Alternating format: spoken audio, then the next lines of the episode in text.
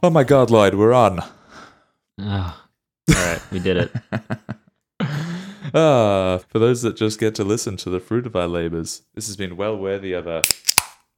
Ah, Very nice. just gonna. Is this a, a 9 a.m. beverage? Uh, no, Lloyd, it's an 854 beverage, which was supposed to be an 815 beverage. Technology. Ah, good morning or whatever. I'm really thrilled Hi, now to yeah. do a funny, engaging podcast. Hooray! This is going to be our best one yet. uh, no, look, I'm feeling great. How are you? Uh, I'm really good. Had a good brunch, had some chicken, had some mimosas. They were separate activities. Had a good brunch. Had some chicken. Uh, I guess you could put a, a colon after lunch. Had a good brunch. like the title of a movie. Good brunch, chicken and mimosas. exactly. Would watch. What what um, 854 beverage are you sipping? Uh, it's nothing too offensive. It is a Pirate Life South Coast Pale Ale, which is a beer. What are you drinking? I am drinking. I, I actually have uh, something exciting, Rob. I'm drinking a Guinness, that is course. exciting. but I Oh, found more. I found yeah I found an it- old Irish poem about Guinness that I'd like to read to you. Oh, maybe it'll put me back in the mood. Some Guinness was spilt on the bar room floor when the pub was shut for the night. When out of his hole crept a wee brown mouse and stood in the pale moonlight. He lapped up the frothy foam from the floor, then back on his haunches he sat, and all night long you could hear the mouse roar, Bring on the goddamn cat! Is that how Guinness makes you feel? Made me chuckle. Uh, enough of them. Yeah. Yeah, no, yeah. Look, I'm feeling better. Good. Uh, and and are you you- same? Are we are we still doing this? this, uh, this distance I think we got to finish it at least into season two. And, yeah, and it feels like we're wearing thin on it. you reckon? Nah, it's a good segment. We, you just need to approach it with more vigor, Lloyd. Sorry. Do you want to do you want to introduce it then? Oh my God, Lloyd, are you still in Boston? Yes. Oh wow, I'm still in Perth. uh, how far is it from here to there, or from there to here? In some abstract measurement of distance. Right, no need to make the segment sound that shit. Just tell me how far it is and own the podcast, Lloyd. We are 267.07 Lesbos away. 267.07 Lesbos. yeah. Pronunciation questionable, but Lesbos. Like the length of the island of Lesbos, Correct. Which the is- length of the Greek island of Lesbos. which is surely called Lesbos. Did you look Uh, up I some did Google- pronunciation? uh, I googled the pronunciation and it was Lesbos. Lesbos. Uh, just double checking, doing a quick fact check. Wow. Oh, yeah, please do. The wiki pronunciation is so difficult to read. Is it in ancient Greek? no. Yeah, you might be right. okay, I'll take that. How many? 200 of those islands. They're, they're bigger than I expected. 267.07 of those islands. How long is that island? I'm not Let going to do the maths. I let, let me. That does it does seem wrong now that I. Uh, it does seem Uh, wrong. no, that's right. Yeah, the, it's 70 k's across. And 200 times 70 Ks is like 19,000 Ks. Yeah, that seems wrong, doesn't it? But it's not. okay, great job. We did it. yeah. Uh, excellent. That is a. I wouldn't have said that was even a veiled segue.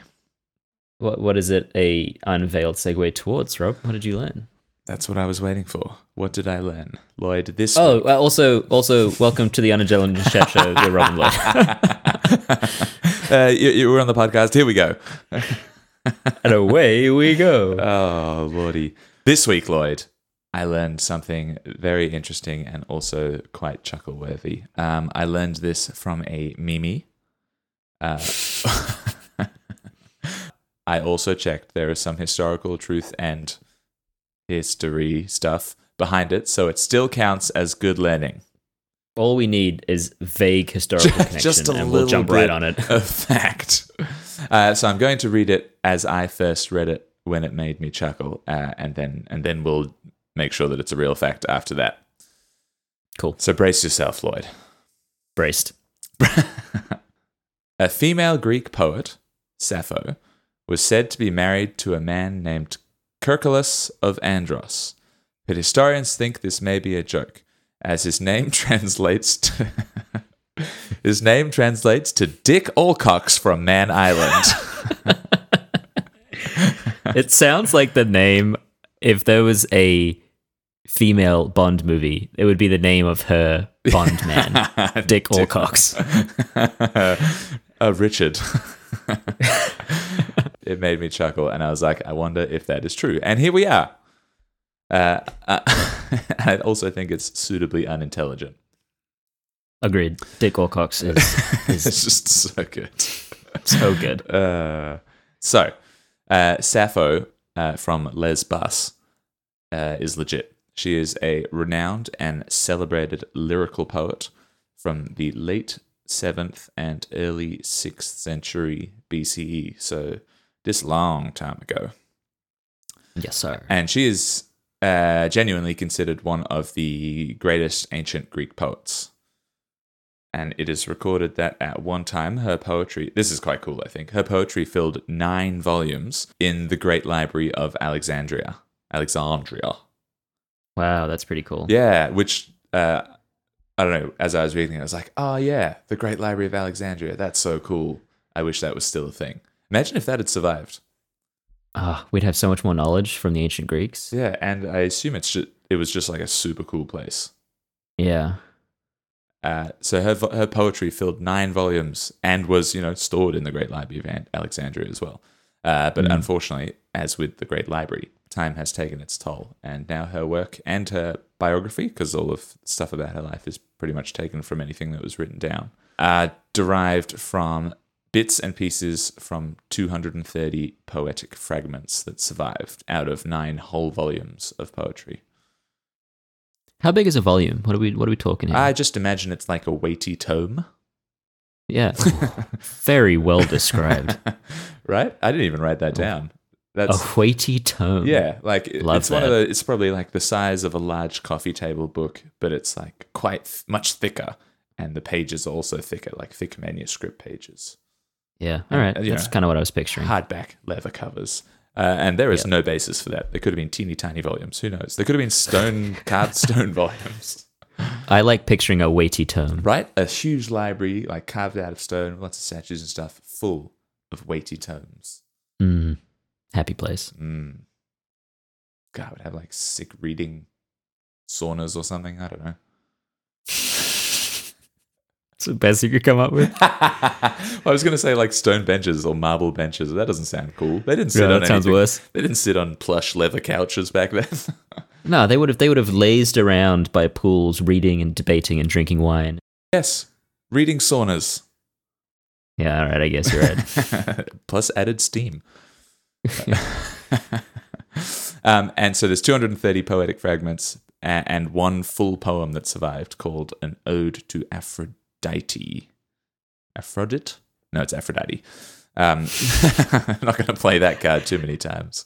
Aphrodite it does not have the same power. Oh, look, it's Aphrodite.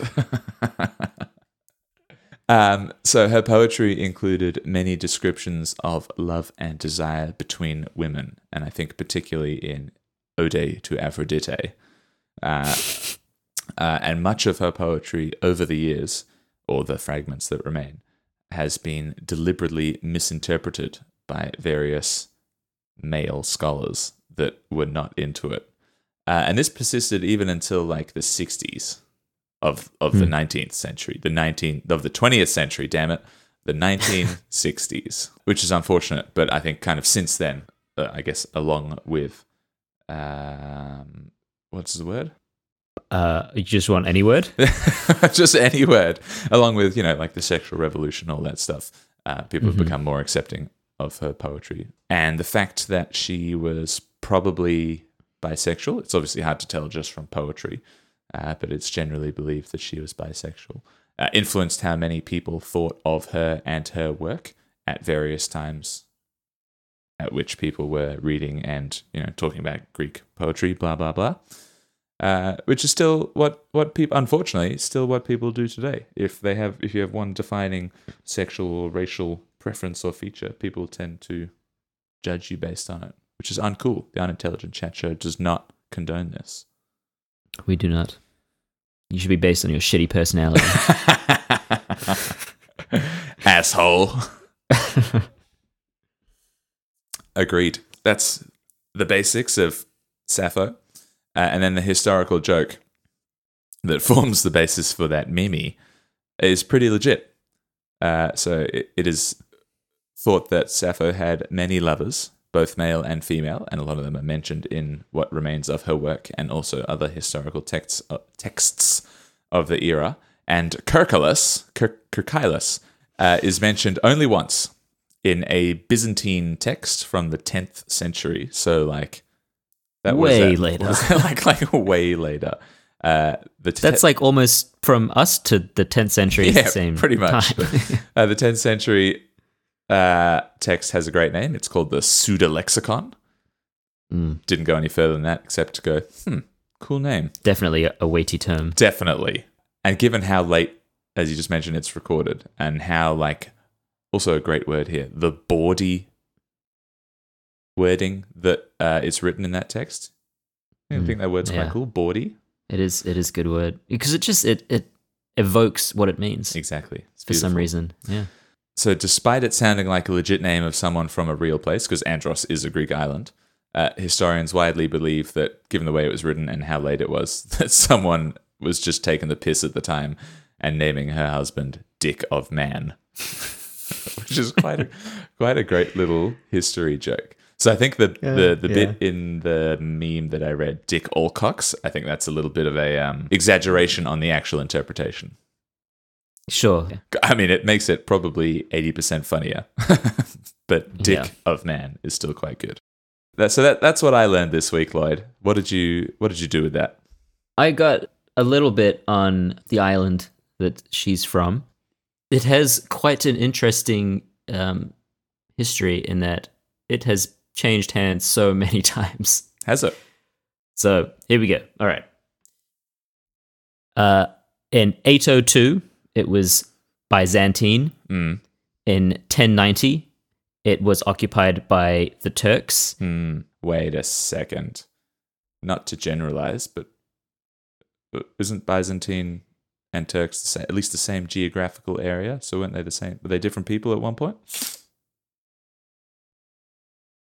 Um, I don't know. I don't know. Carry on. I'm sure they were history and stuff. Uh, in the 1100s, the Republic of Venice raided and conquered the island. The Republic uh, of in, Venice. Yep, that sounded cool. Didn't look into it. Uh, it, I've actually what I've got I've, a hilarious spelling error. I've put in the early 1200s it passed through the Lartin Empire, which is meant to say the Latin Empire. Lartin. Then Good. 20 years later it was conquered by the Empire of Nicaea, and then in 1354 it was passed to the to Genoese Francesco I.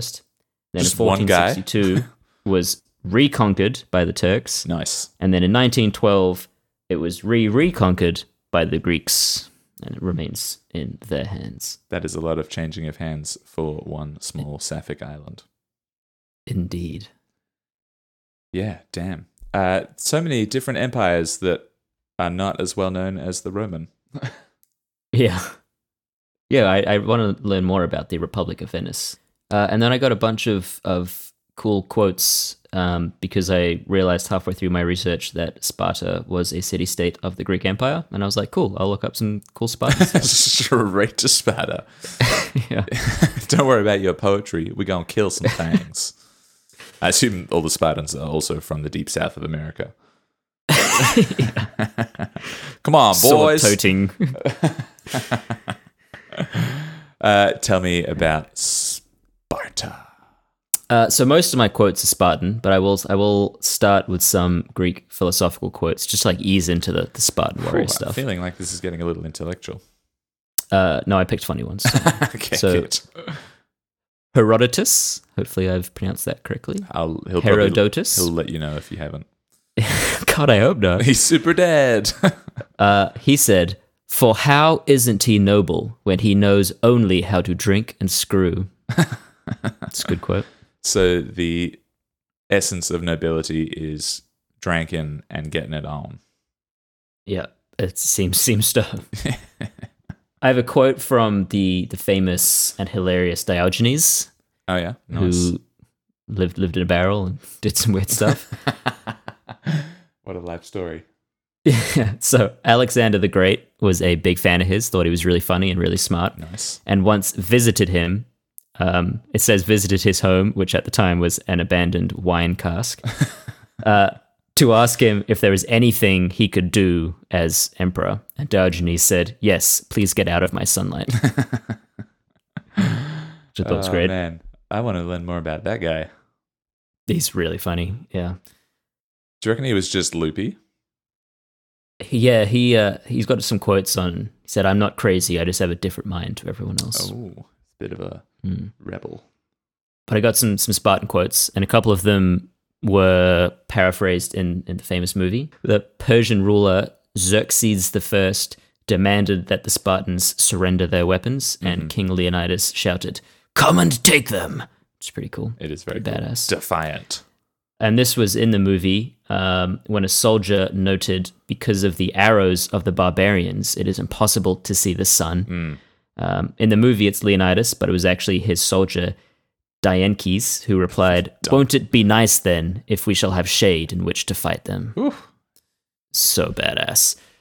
This was a good one. Um, as uh, Spartan women were uniquely powerful and influential in Sparta uh, compared to the rest of Greece, a non Spartan woman once asked Queen Gorgo, which was uh, Leonidas' wife, Good. why Spartan women were the only ones who could rule over men. She responded by saying, Because Spartan women are the only ones who give birth to men.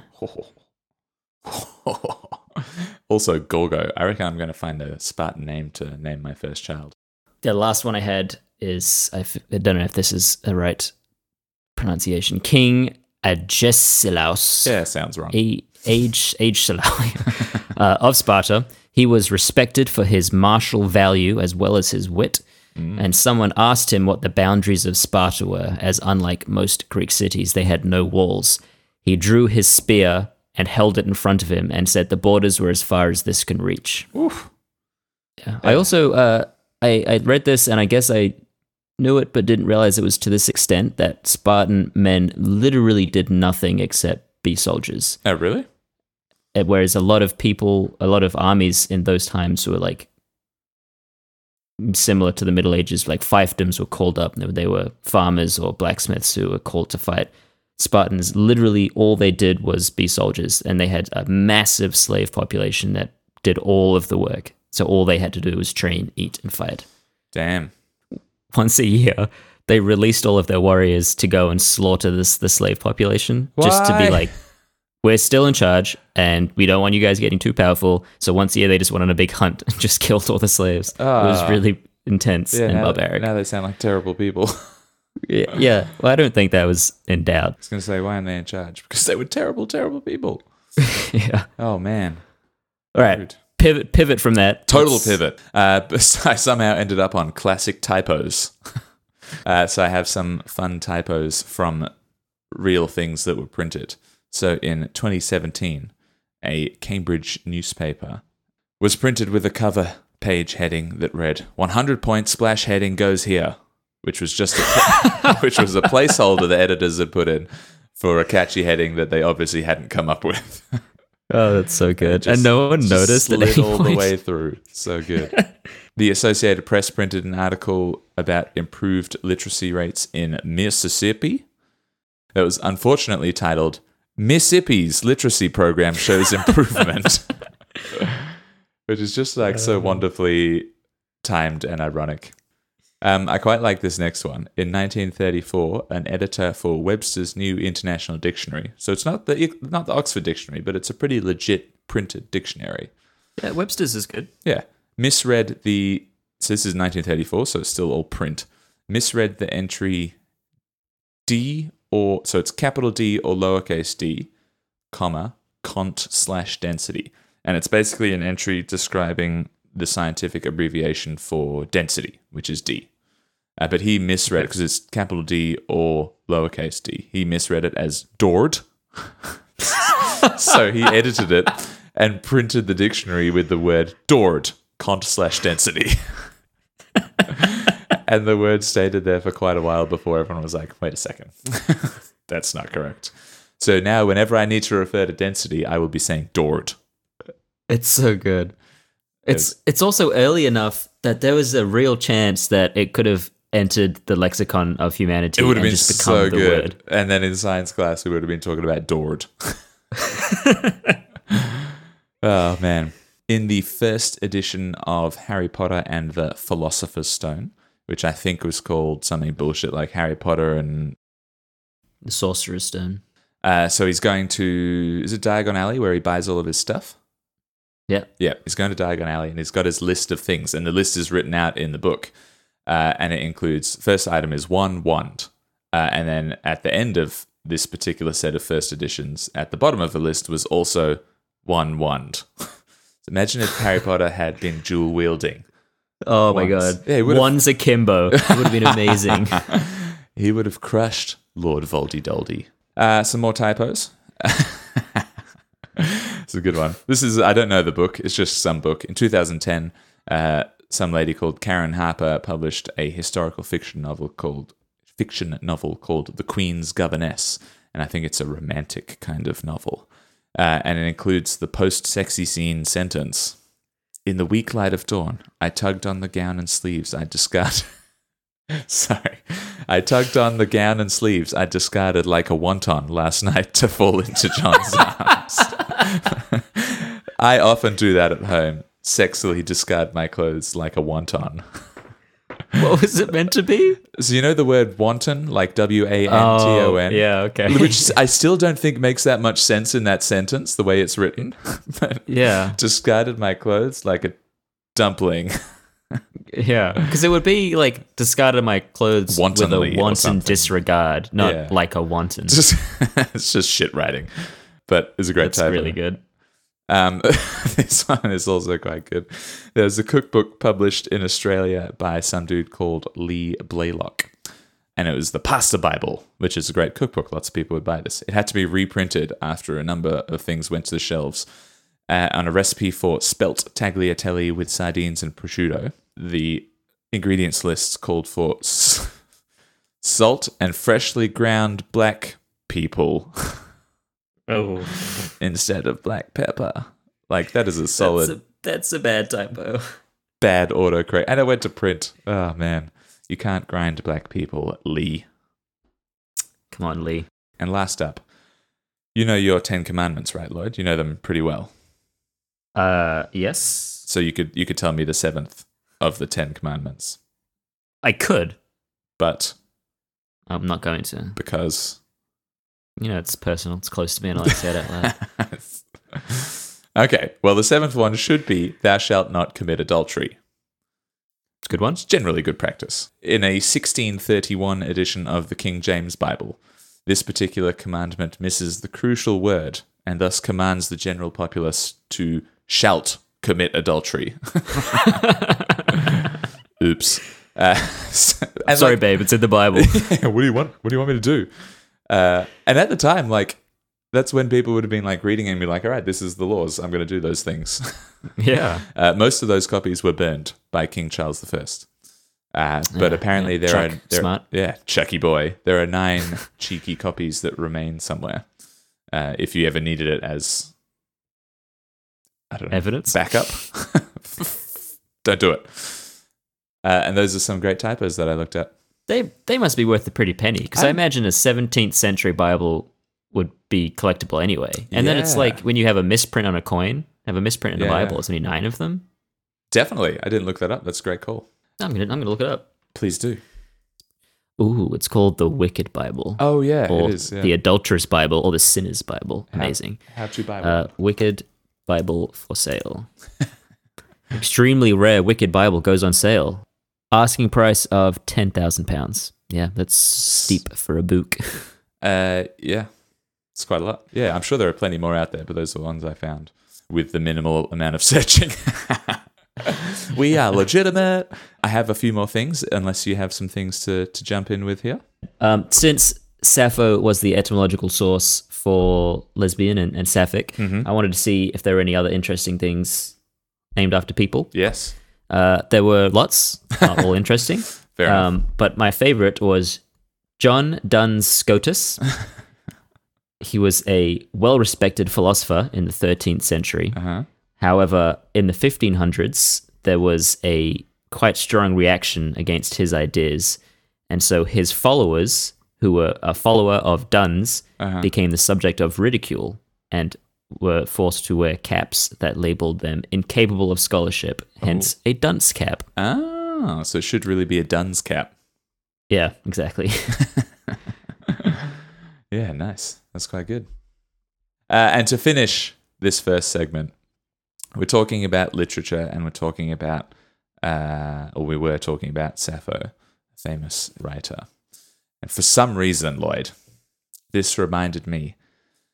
Uh, uh, there's a whole kind of subreddit thread on uh, male authors poorly writing and describing women in novels.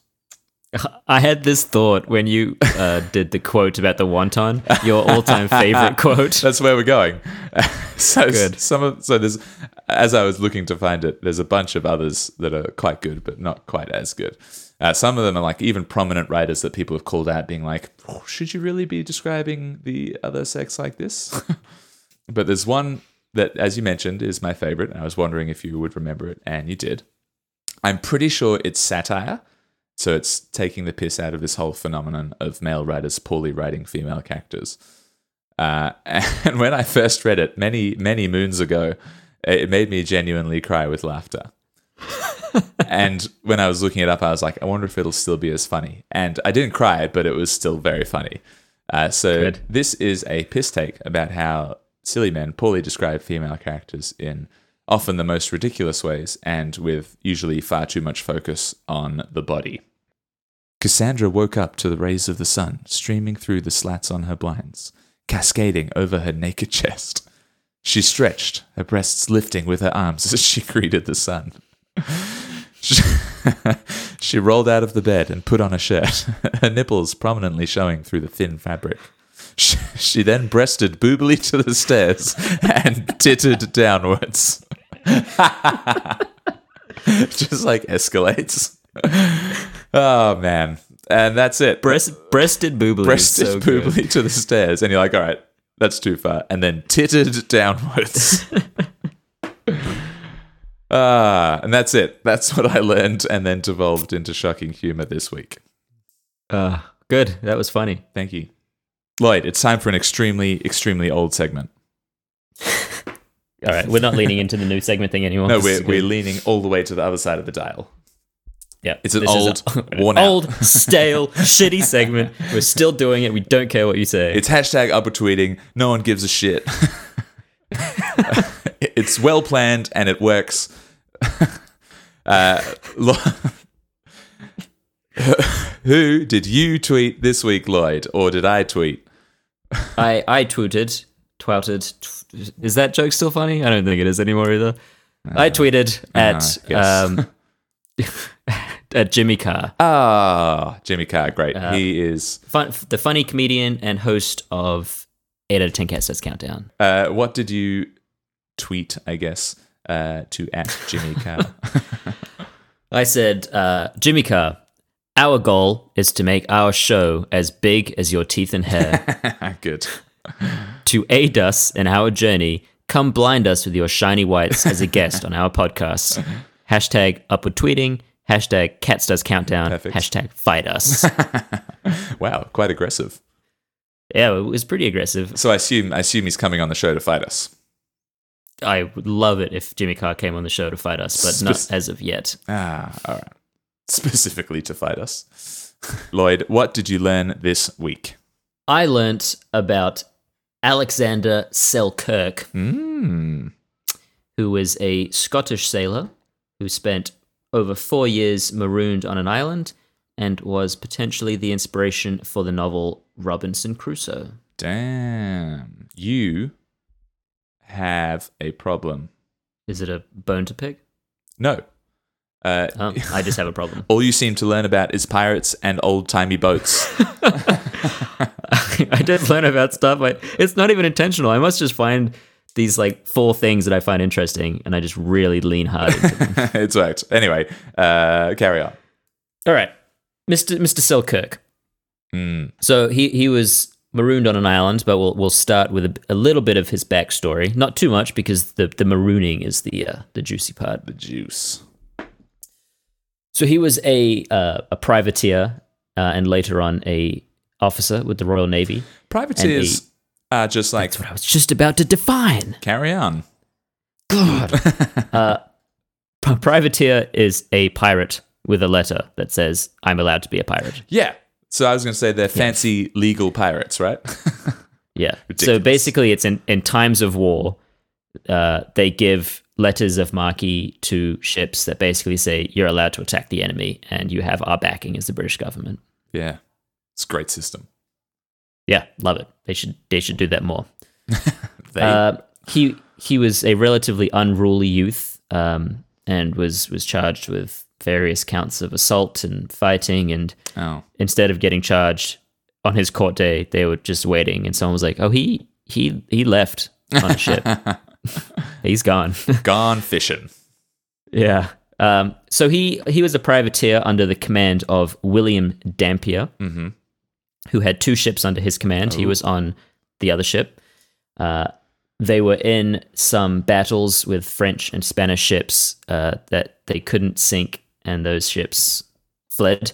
But their ship, the ship that Selkirk was on, lost its seaworthiness. Oh. Uh, and while docked at a You don't want to go losing your seaworthiness. not at sea, Yeah.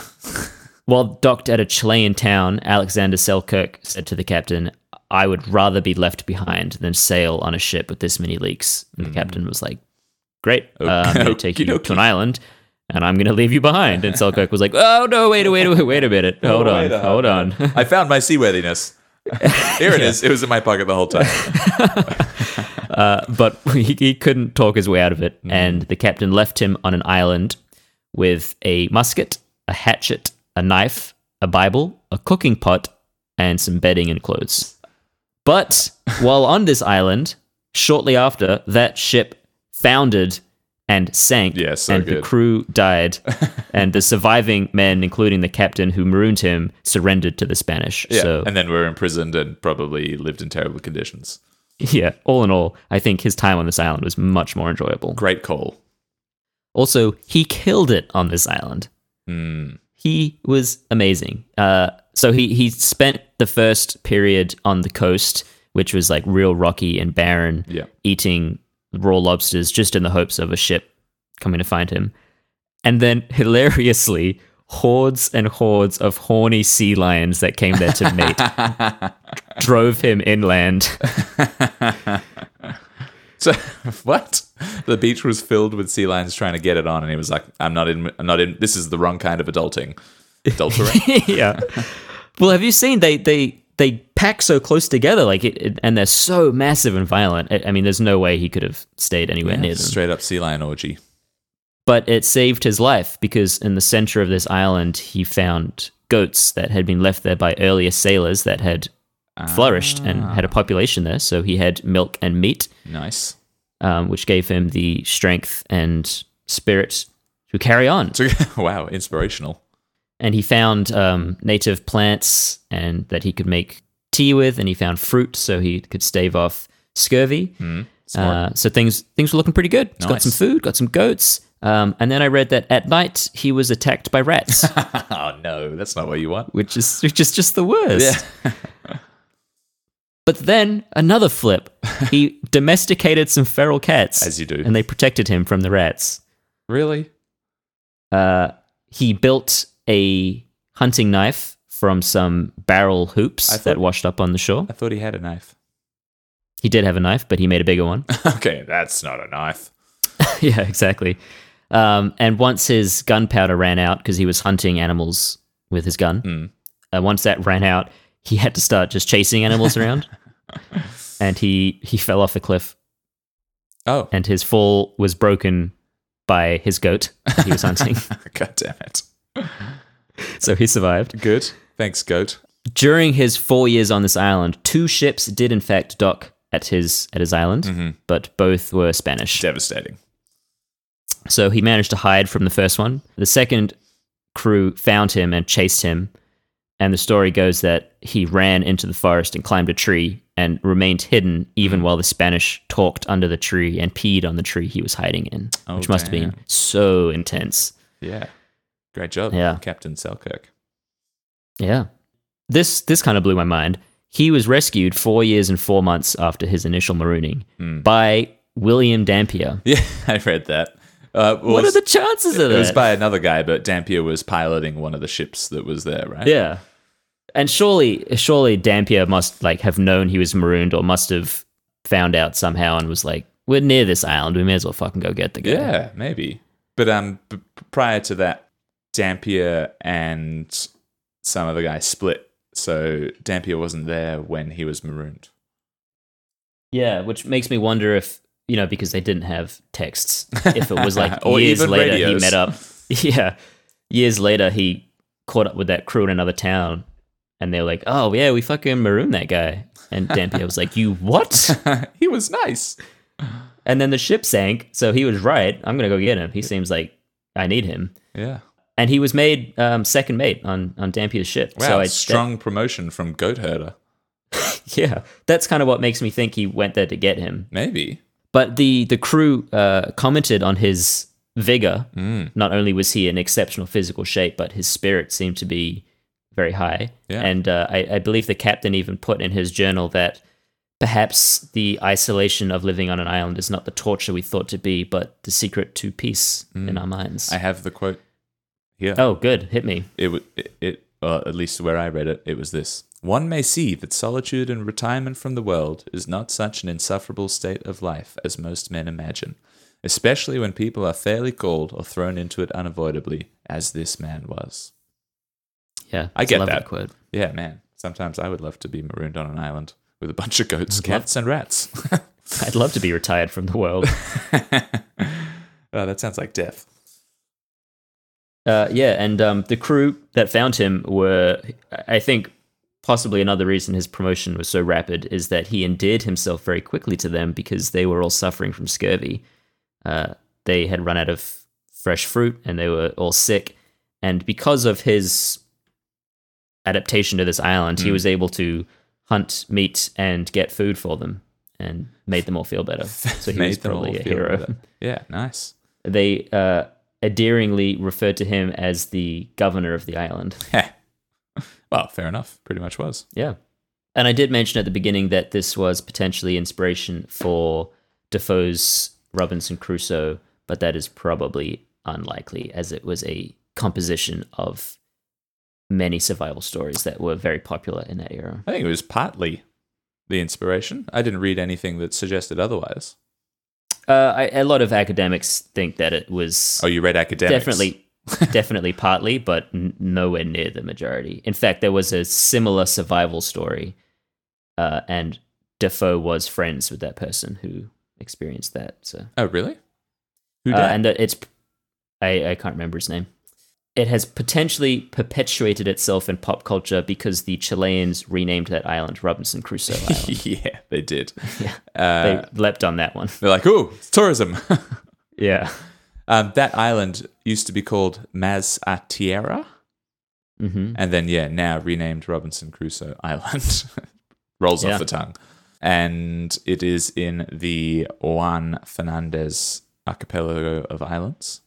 There is also another island in the same archipelago called the Alejandro Selkirk Island. oh And oddly enough, they are now both 100% inhabited, with Isla Robinson Crusoe being more popular. Not sure what Hmm. that tells us, but quite interesting. i would like to, to visit i think that would be cool to to, to walk around the island Be a bit of kind of like a, it's probably a bit of a gross beachy tourism place now, though. Yeah, I wonder if inhabited is what what kind of habitation it is. People? I assumed people. What do you mean? You I mean, like, is it is it all tourism? by like tourism and shops, or is it like there's people living there on the island just chilling? Look, I don't know, Lloyd. Yeah. Uh, I got a couple of, of interesting things, but what did you, what you take away? I want to tell you my thought process. So I, oh, good. for the first, you know, I didn't even have one. for the first uh, most of my research, I just leaned hard into Robinson Crusoe and kind of forgot that we were talking about Alexander Selkirk. um, so I, I didn't read anything that was like, it's not the inspiration. So I reckon it's definitely Pat. Uh, especially when I started reading about Robinson Crusoe. The wiki page has a picture of the first edition. This is published in 1719. Uh, a picture of the first edition title page. And apparently, we approach titles very differently now than they used to. This is the full title of Robinson Crusoe oh, okay. The Life and Strange, Surprising Adventures of Robinson Crusoe, of York, mariner, colon, who lived eight and twenty years all alone in an uninhabited island on the coast of America, near the mouth of the great river of Oroonoque, semicolon, having been cast on shore by shipwreck, wherein all the men perished but himself. Full stop. With an account how he was at last as strangely delivered by pirates, written by himself. Damn it, Defoe. Yeah, on the title page. Like you shouldn't have a title That's a that has multiple sentences. So now I never want to read the book because I know everything that happens. Yeah. I will about that that book. The cover, if you're looking at it now, has a gentleman in what appears to Oh. be like goat skin and fur clothing, and one of the pieces of evidence that supports Alexander Selkirk being the inspiration is that he ah. wore goat skin clothes that he made, and in Robinson Crusoe. His island would have been much too hot for that to have made any sense. Yeah, sure. Yeah. I reckon. Sounds legit. I thought super interesting about Robinson Crusoe is that it's generally seen as a contender for being the very first English novel, Yeah. like the beginning of realistic fiction as a literary genre instead of whatever it was before. Imagine if there were no realistic fiction books to read, Lloyd. Ah, what would we do? I don't know, just probably be way more learned. I think there was a lot of short stories, and this was the first one that was like a proper full Novel. novel, length. Although it's quite a short sure. novel, but yeah, It, is it? Yeah. The title makes it sound like it could be really, really long, Lloyd. that's half the story. it's most of the story. Yeah. Turns out because Robinson Crusoe was essentially the beginning of fiction as we know it today, which is wild still, uh, it actually is the inspiration for. So we're talking about how Selkirk was the inspiration for Robinson Crusoe. Robinson Crusoe as a novel turns out was the inspiration for a bunch of other things. And after it was published, there were a bunch of like imitation, you know, castaway story novels. And the Swiss Family Robinson was one of them. Oh, cool. Potentially obvious given the name Yeah. but it's a kids' movie, which is where I know it from. But apparently, there was an actual book published in 1812 by Johann David Wyss, and there are a few other books that the literary world considers to as considers as a response to or to be influenced by Defoe's Robinson Crusoe, etc., etc., etc. Long title. Jonathan Swift's Gulliver's Travels, written in 1726. Mm-hmm. Robert Louis Stevenson's Treasure Island, which we've mentioned before, published in 1883, has some Crusoe elements in it. I think one of the characters is sp- inspired directly by one of the other characters in Robinson Crusoe. And also William Golding's Lord of the Flies from 1954. Is, uh, it's got some Crusoe inspiration in it. And a bunch of other things that I hadn't heard of before, so I didn't read them. Yep. Fair enough. Uh, so I thought that was super interesting, and now I might have to read uh, Robinson Crusoe. Yeah, I actually have a copy somewhere, and What? I meant to read it for this, and then I couldn't find it. in your piles of books. Yeah, because I I, I bought it like two years ago. I remember googling what is the first novel, and this came up as the first novel in the English language, and I was like, well, I've got to find it and read Yeah. it. That's awesome. It it is it's written simply, but it's written simply in like era appropriate language. So it's It's from 300 years ago. yeah, so it's it's difficult to get into. I remember, but Yeah, fair enough. I So, should I mean, find it. I read, read um, yeah, I told you a while ago that I read Treasure Island, hmm which is, okay, admittedly 140 or 50 years after Robinson Crusoe. So languages developed a bit. And that wasn't too difficult, but I imagine Yeah. Crusoe is probably a bit harder. Yeah. Uh, what else you got? There is also a a bunch of um well, I say a bunch. There's at least two or three Robinson Crusoe movies. The most recent, I Of believe, course. was Pierce Brosnan. Oh, really? Uh, yeah, so maybe worth think I've seen maybe worth watch. Definitely. But I found another movie because it, it has inspired so many. This movie Good. from 1964 is called Robinson Crusoe on Mars, Why? and it is ridiculous. Uh, I watched the trailer. It's it's Uh-huh. typically 60s, and it starts in like big 60s letters. This is a true work of science fact. This movie is scientifically accurate. And I was like, all right, this should be interesting. Alrighty. And then the trailer starts, and within like one second, he's on Mars. He like lifts his visor up and is like walking around. And I was like, okay, cool. Super accurate. yep, happy with that. And then he's running out of oxygen. He's got he's he's in a cave with no helmet on, with an uh-huh. oxygen tank. And he's like, I'm running out of oxygen. I don't know what I'm gonna do. And then, Wait, with an oxygen tank and no helmet on to contain said oxygen. yep, it's all very strange. Okay, good. he finds these rocks that he he lights for like warmth and he realizes that the rocks give up oxygen so he's lit them and he's like on his hands and knees like next to the rock like like sucking up the oxygen from the rocks And just blew over the fact that he lit some rocks on fire yeah uh it's with something. and then the whole thing is like aliens have taken these um human like people slaves and he rescues one and then they're hunted and then they, they, they run away to this like snow snowy area of mars where it's like Uh-huh. they're freezing to death and then an alien attacks them but the alien's like bomb melts all the snow and ice so they're saved from the cold That is real stupid. Yeah. And has seems like it has nothing to do with Robinson Crusoe except it wanted to use the name as a promotion. That sounds real stupid. I, I had too much fun reading about mr selkirk so that's all i had yeah, because you love pirates. I do, Rob. I do. I love them so much. Even legal pirates. All right, well. so I read, so after he was rescued, he just went straight back to pirating. He was like, back Yeah. on the horse, let's go pillage and plunder the Spanish. That's all he knows how to do. Uh, yeah, I mean, even after four years of solitude. Yeah, he didn't. It didn't seem to have changed him as a man much. Yeah, except that he's now got some sweet, like, island zen. Yeah. So all of the facts that we get about his story come from another book that was written by the captain of the ships that were piloted by William Dampier that came to rescue Selkirk on the island. Uh, the captain was called Wood Woods Woodies Woodies? Woodes Rogers. Woody's Rogers. It's Woody from Toy Story. Stick him up. What is what's the the drawstring thing that Woody says? Reach for the sky, partner. Yeah. That one, perfect. uh, so we have a book written by Woody's Rogers, which is a quite a cool first-hand account to have of some of this history. Uh, but you guessed it, Lloyd. The title of this guy's book is Bullshit Long, Oh, good. published in 1712, which is what uh, three or four years after he was rescued. Uh, yeah. So it's like it's, it's basically like I said, the guy's journal he's turned into a book. Because okay, right, I'm just gonna read you the title. Oh, it takes a big breath. A cruising voyage round the world, colon, first to the South Seas, thence to the East Indies, and homewards by the Cape of Good Hope, full stop.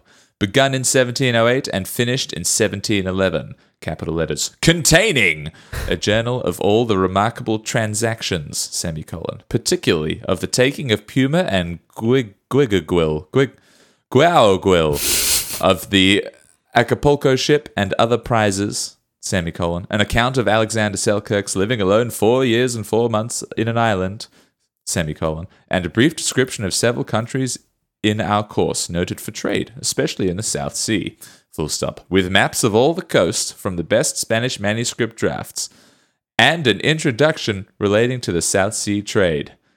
Oh, God. That yeah, that's not a title. That's the whole title page of the book.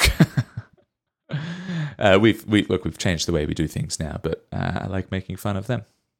Uh, and for some reason, in the the writing on the title, all of the S's were F's, Hmm. like written as F's.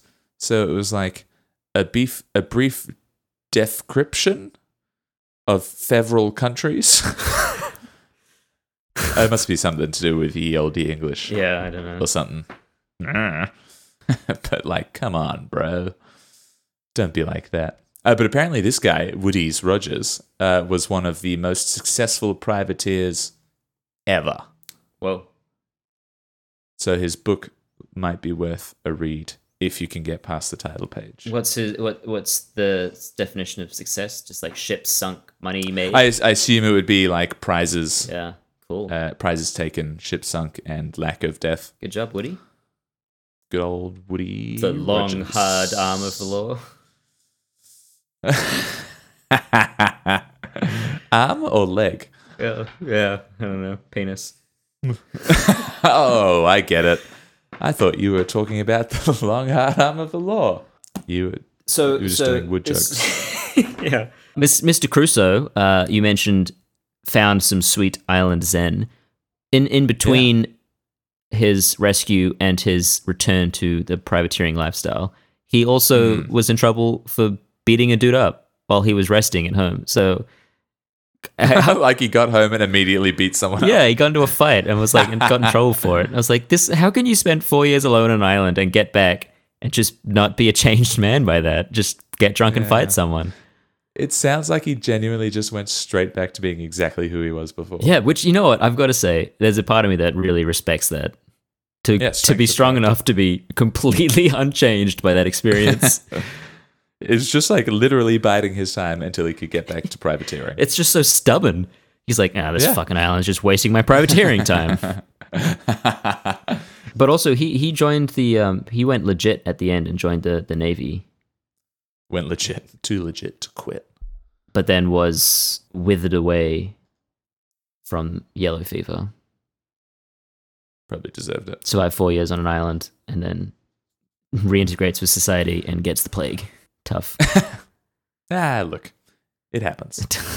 Uh, and then I, so after all of that, I I wrote down real life castaways. Um, and then I got as far as writing Wilson, and that was it. I didn't get any. Good. I'm sorry. I apologize to our listeners. There's a bunch. It's so many. Alexander Selkirk's one of them.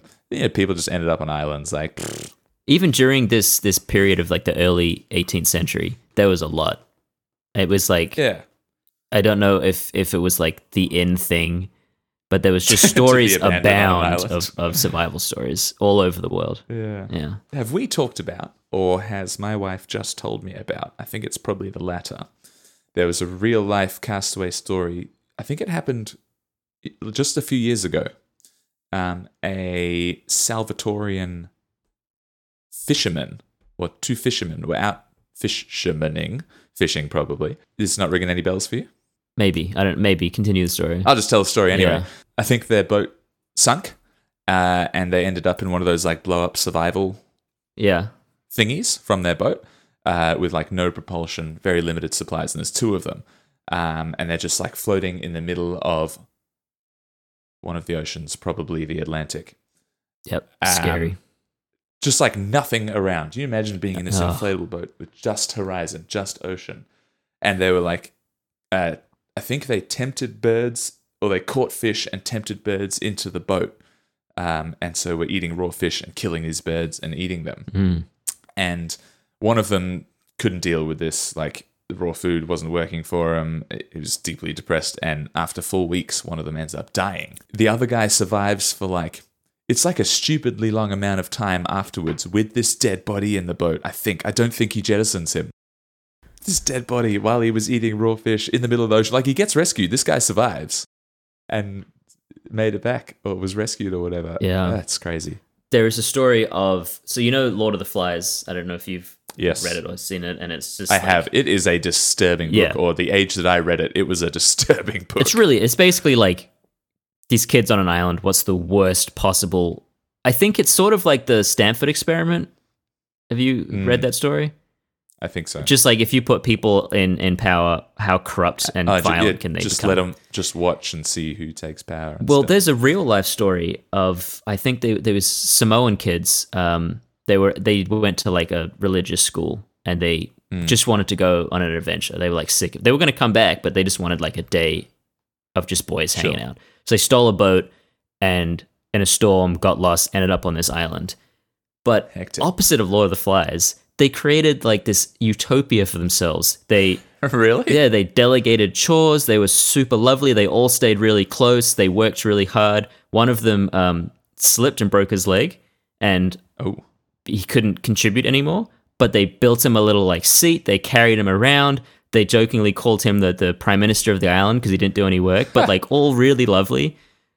they didn't like kill and eat him. No, no, they they stayed like best friends, and then eventually um, a fisherman found them and rescued them, and they ended up Uh-huh. working for this fisherman, and they all just like stayed together working as fishermen Really? with this guy, just like being chill bros, hanging out, surviving together. I thought that was That such a lovely story. Total opposite of Lord of the Flies. Yeah. Like, ah, that's that's super nice. I think that's quite a lovely note to end on. Yeah. Unless you got No, I'm, I'm happy to end on that. Adorable. Great job, Sam- Samoan children. Yeah. Well, that was this was fun. I learned a lot, um, and I enjoyed talking about uh, pirates again. oh, that doesn't sound right. You enjoyed talking about pirates and ye olde timey boats? Look, pirates, No. Sparta, ancient Greece, the history of the word lesbian, it's all been good. it has. Uh, if you want, if you want more, Lloyd, where does one go to find more? Um, we're on we're on Twitter and Instagram, UCS Podcast, and you can email us at the UCS Podcast at gmail.com. Super duper. This is episode eight. It is, which means we have an episode 10 coming up. We do. Let's. It's time. Episode ten, Lloyd. Tell me all about it. The Uh, special, the season two special finale, ultra episode ten. And I'm sure everyone remembers, everyone listened in and loved season one. We did a Christmas special. Our season two finale, we will be doing a Norwegian special where we will be celebrating Norwegian Constitution Day. Because we were mildly more intelligent with our timing. Yes, the episode will be released on Norwegian Constitution Day. It'll make sense this time. Uh, yeah, it's going to be super fun. Uh, we're going to talk about some extremely fun Norwegian things, and uh, we are doing. I'm committing to it before you agree, Lloyd. We're doing another extra special video YouTube version. Oh, you know, you know, we figured it out last time. We'll figure it out again. Yep, you did all of this. Great job. It was fun. Yeah, we're doing another season ten special coming up in two episodes' time. uh, we have one more extra normal but still fantastic episode before then, and we will speak to y'all next week. Cheerio.